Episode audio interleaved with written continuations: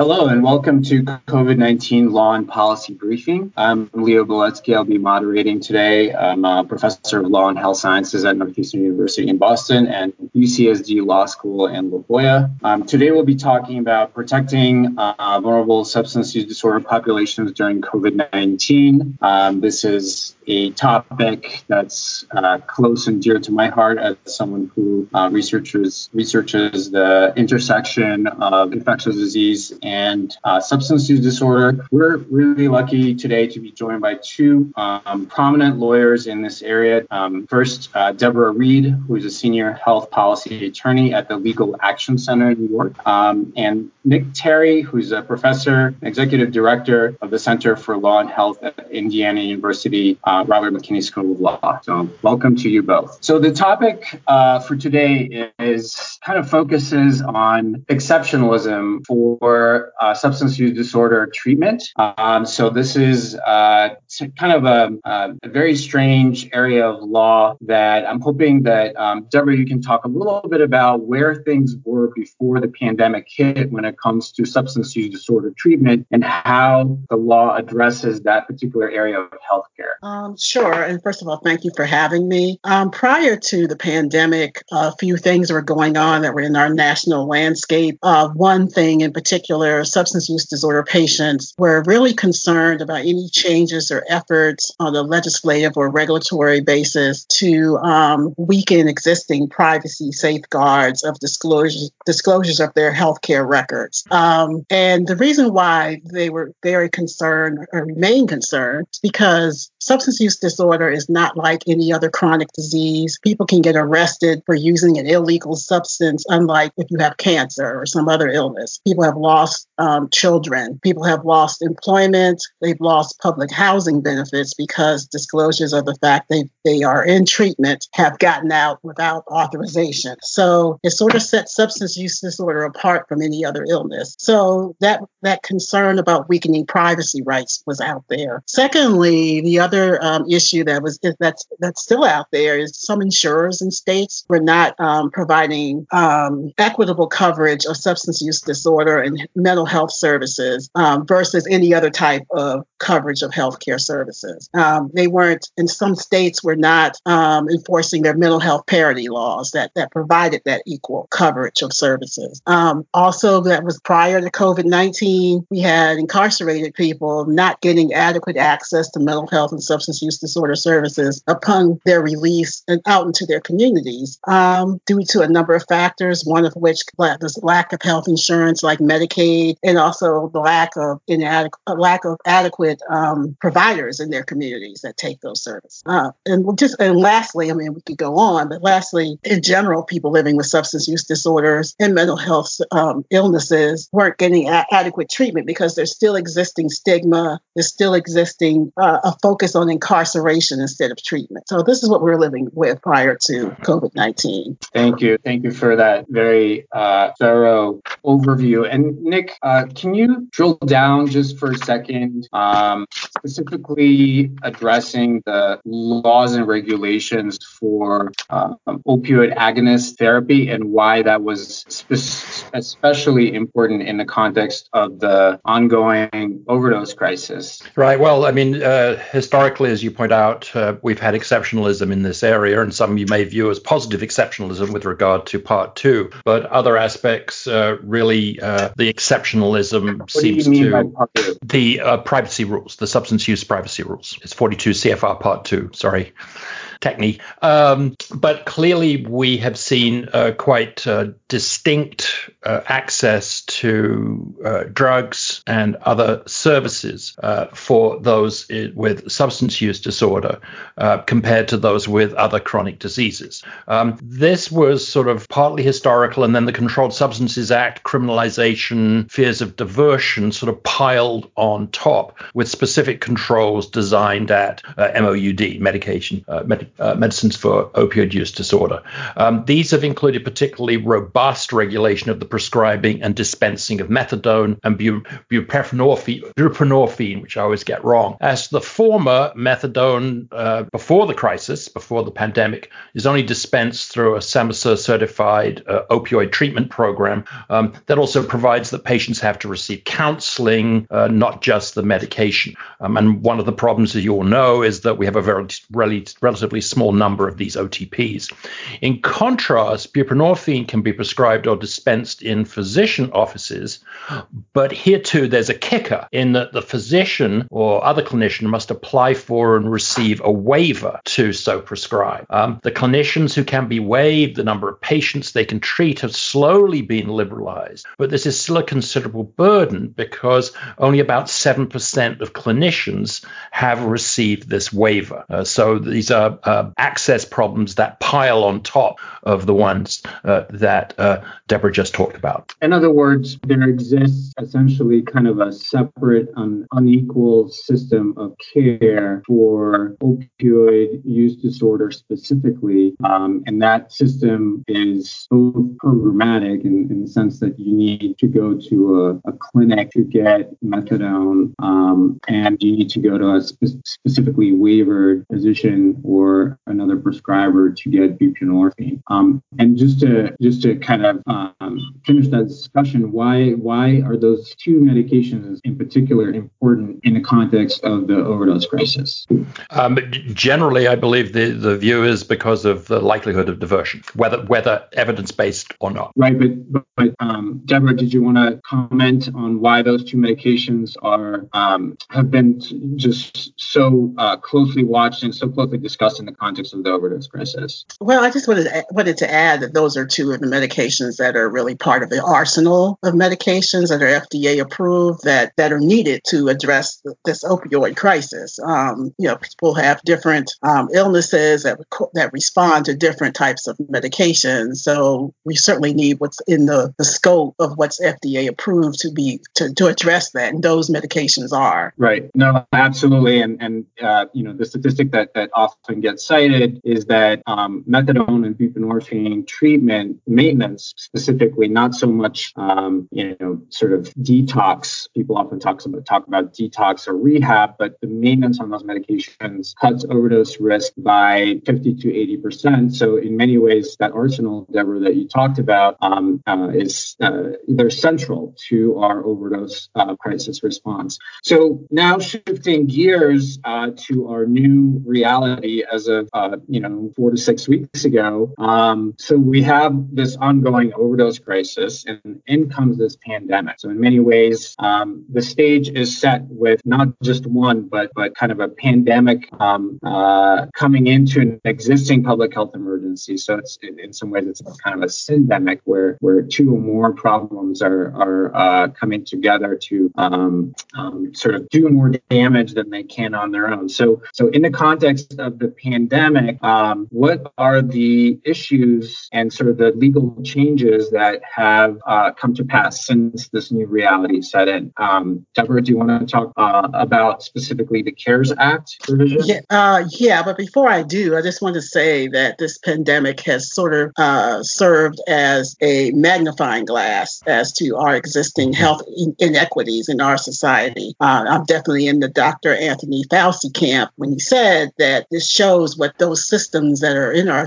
in our society that aren't working. Um, that shows those health disparities, those health inequalities for community of communities of color and low income populations. We we have seen all of that happening. We've seen a disproportionate number of black and brown people dying from this disease, and um, there's been efforts to call for more testing and treatment and data collection of that for these communities. But that's what's that's what's going on. These communities, as you know, are, are disproportionately impacted by chronic other chronic health diseases, which makes them make, makes us more vulnerable. Um, and just another thing, we have a number of people who are working in those frontline positions who don't have the luxury of working uh, doing telecommuting. There there are cashiers, there are uh, delivery people, um, there are of course our healthcare providers. Uh, so we see how there's there's some vulnerable people in our in our society based on this pandemic. Um, we also see how what has happened because there's been a lack of the Medicaid expansion expansion in all states. Um, those states that did not take advantage of that that Medicaid expansion of eligibility, um, you have a, now a large population who are potentially impacted by this disease who don't have health insurance, who could have had health insurance um, which leads to more death and you know more deaths and illnesses. Um, so you know that's what we're, we're sort of sitting on right now. Um, the in terms of the CARES Act um, and confidentiality and privacy protections, basically the privacy protections that deal with substance use disorder were just attached to the CARES Act. The CARES Act was just a vehicle. Um, if you look at the privacy protections that are in the CARES Act, you won't see any mention of COVID 19. Yeah, so the, the, CARES Act was a vehicle for um, that those provisions to move. But nevertheless, they moved because the because the CARES Act was passed, and there are a number of things that the bill that the the new law does, which um, incidentally is not effective until a year after enactment, which means March 2021 is when those provisions become effective. Um, just quickly, the what's in the CARES Act as it relates to substance use disorder and uh, privacy, um, it maintain, maintains the current require the, the requirement for consent of disclosures of substance use disorder treatment records for treatment, payment, and healthcare operations purposes, which is a great thing. Uh, patients can re- take back their consent if they change their mind. They can revoke it for future uses or disclosures of their substance use disorder records. Um, but there's some caveats in there because we're using a HIPAA standard and HIPAA definition of treatment, payment, and healthcare operations purposes. One, um, the CARES Act will allow redisclosures of substance use disorder information for payment purposes, and that can lead to discriminatory denials of insurance, like life insurance for certain for certain people. That has happened before.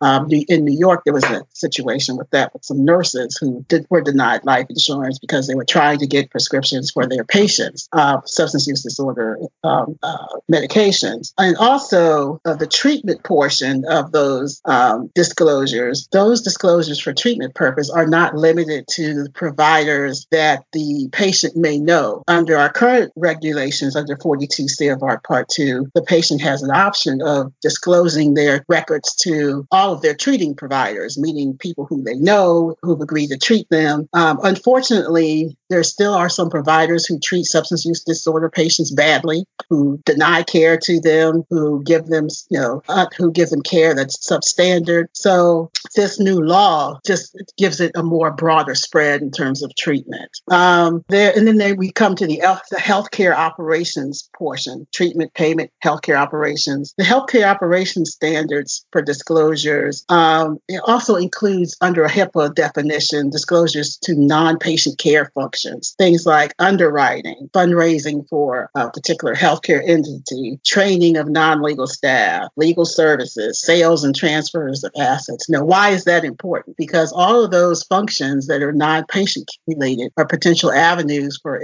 people's information to be disclosed um, for reasons not for treating purposes, but for other reasons like people, everybody doesn't live in a, in a big, big city. People live in small towns. You know, the person that's working on underwriting may be your next door neighbor, and all of a sudden they know that you are in treatment and you may not have wanted them to know that. So that's one of the issues that remains with the CARES Act.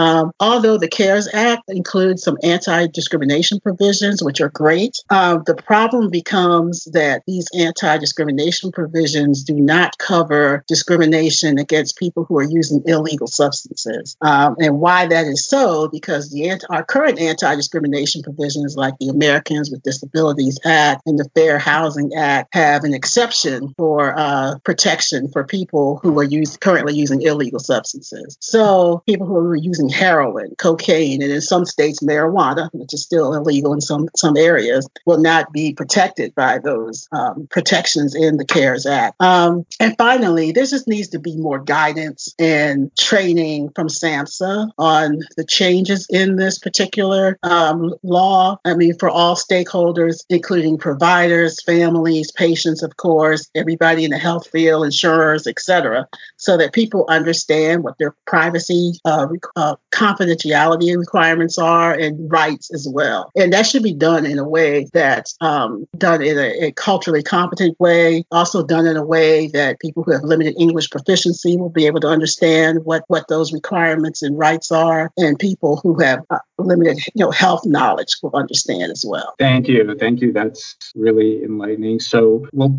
come back with some questions, but before we do that, um, Nick, I was wondering if you could talk about um, the actual service provision regulations and how that has responded to COVID 19 and, and why that may be important? Actually, I think it's been a, a sort of a rather pleasant surprise that um, SAMHSA and the DEA have sort of got out ahead of this. Um, we were expecting the usual HIPAA emergency declaration stuff and so on, uh, but DEA really came out of the blocks fast. Um, so, for example, um, uh, now you can, um, there's an exception so that medications can be delivered by persons other than licensed clinicians and um, through indirect means such as doorstep lock boxes. Um, you can have longer prescriptions. They vary depending upon the stability of the patient, but this means longer supplies. Um, the DEA has also um, liberalized the prescription of buprenorphine, um, primarily by increasing the use of telehealth, uh, which included waiving the requirement. Why is that important in the context of COVID 19? because people can't get out. People are locked in. People with these kinds of disorders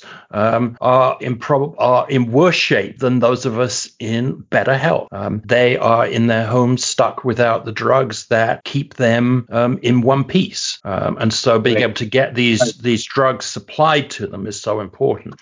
Uh, with regard to buprenorphine, there is now much increased use of telehealth. Um, there's been a waiver of the requirement there first be an in-person um, medical evaluation. This then even days later, this was further liberalized allowing telephone prescribing without any examination. And we're hearing stories, really upbeat stories of um, clinicians going through the homeless populations with their cell phones and be able to get treatment directly to persons with with so less, so much less friction. Um, now, new uh, methadone patients still have to have an OTP initial screen, um, but generally um, we're seeing quite a lot of liberalization. There's also liberalization with regard to telehealth uh, reimbursement for Medicare, which is a subset here, um, and some states are liberalizing reimbursement for Medicaid uh, telehealth. On the privacy issue, um, uh, Deborah, of course, is quite correct um, in a couple of ways. Uh, first of all, this had nothing to do with COVID 19,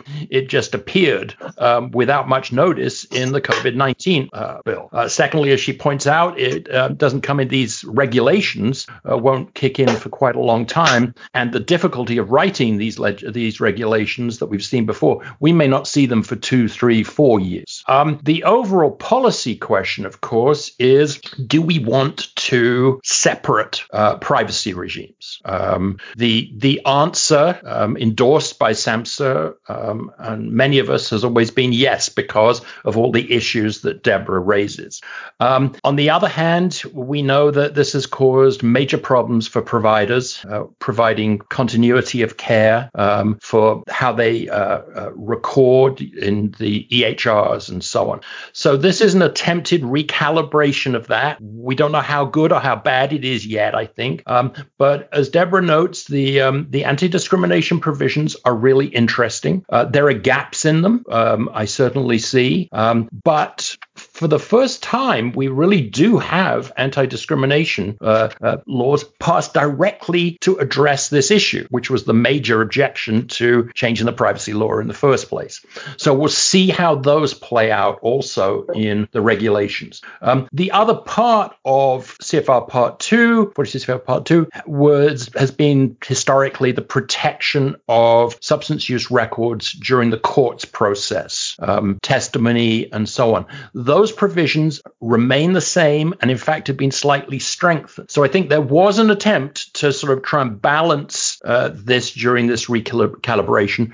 I don't think we'll know um, uh, whether the extent to which Deborah's fears play out until we see the regulations.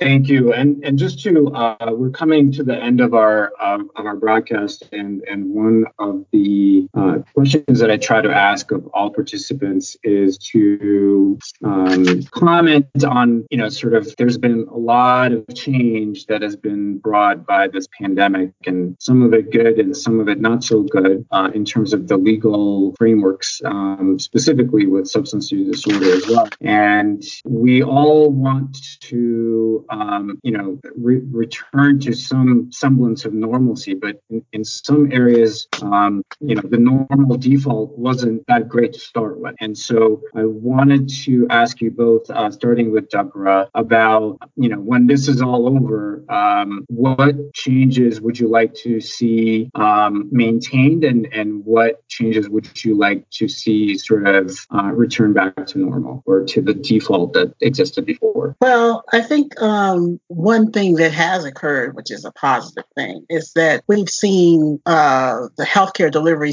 systems be more creative because of this crisis. You know, people back in the day said, oh, you know, we, we can't possibly do telehealth for behavioral health services, for mental health and substance use disorder. That, you know, that just wouldn't work. Now we see that is working. So this is a good thing. I'm sorry it had to come because of a, you know, crisis, a healthcare crisis, but that's a good thing that we have seen that it's working and works well for people not in substance use, dis- not only in substance use disorder and mental health, but in other services as well. Um, I would like to see when we air quote return back to normal that we do better. We do better for those populations that are underserved. We do better for um, uh, making sure we have adequate uh, resources for our first responders that are out there. We do better for uh, that we get Medicaid uh, coverage for low income communities, for all low income communities across the nation. Because if we don't, we see how um, populations will remain vulnerable and will remain sicker and will die because we don't we're not doing better. So um, I, I, also would just like to see that we, we understand the importance of privacy um, for patients who are uh, substance use disorder patients and also patients who have other sensitive health conditions. There's still state laws that have uh, confidentiality protections for certain healthcare